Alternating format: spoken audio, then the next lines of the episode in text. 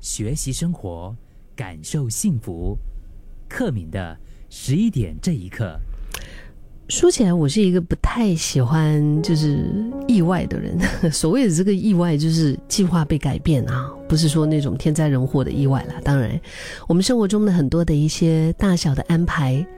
呃，就比较想要照着自己想要的一个顺序、节律来进行吧。嗯，就是如果你已经都安排好了、安排妥当了，然后你跟着这个。节奏来进行的话，你会心里面比较有一种底，会吗？就比如说出门前呢，会先想一下行程要怎么样，啊，这甚至是晚上睡觉前，包包都已经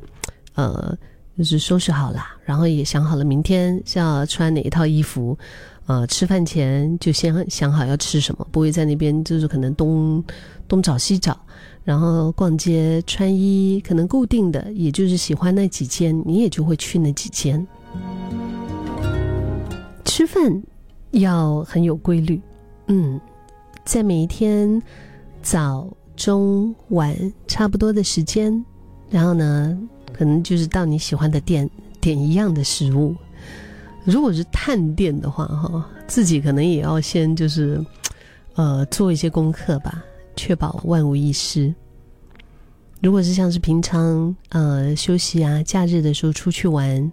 大概也要先可能查好一下要去的点啊，或者是这个交通大概是需要多少时间，最好就是不要太赶吧，就是不紧不松的安排哈。也不太 喜欢那种有突然窜出的一些意外之旅。哎，你你也是这样子吗？甚至是一些可能想过了的事情，就会有一些顽固的不愿意改变。不过有时候，过去这么多年哈，有时候回头看一下哈，我们总是把生活就是捏捏的一成不变的话，会不会其实也是错过了很多的乐趣呢？我记得有一次开车，然后本来那天是要去找一间面包店的，呃，结果可能是。路过了，呃，就是错过路过你的古怪啊，错过了那个路口，然后就必须要就是在做一个大掉头，嗯，大 U turn 嘛。后来因为在做那个 U turn 的时候，就发现了路边一片非常漂亮的大草坪，跟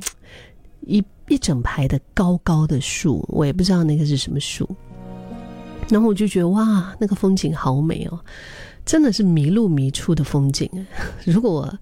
如果我当时没有走错路的话，我就错过了这一道风景了。然后看到的时候就好开心，就把车停在路边，开始下车拍照。嗯，这种感觉其实挺好的，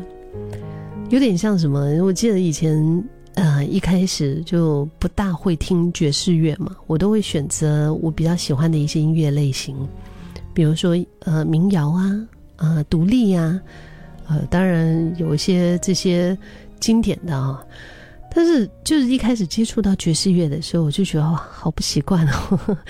就是为什么好像整首歌没有什么规律哦。那个时候我记得看《La La Land》的时候啊，电影里面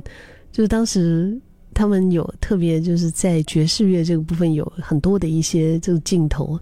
我也是在那个时候在尝试，就是让自己好像更多一点的了解，嗯，可是就真的是需要很多的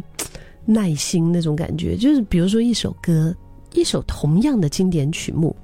你可能放在不同的爵士乐手的这个演奏的时候，他们的风格、速度也可以长得完全不一样。但是听久了以后，就觉得哎，这样子。的即兴好像还挺不错的啊，嗯，那些精彩的 solo，那些随着热情的音符的流泻，甚至都是只有亲临现场啊，可能就是一期一会的惊喜，所以开始慢慢就愿意多接受一些即兴的点带来的乐趣。这个世界上啊，我们的生活要遵守的规矩好像已经太多了，对不对？日子已经够疲累了呀，我们何必再为自己设下更多的规则呢？就是应该这样，不可以那样，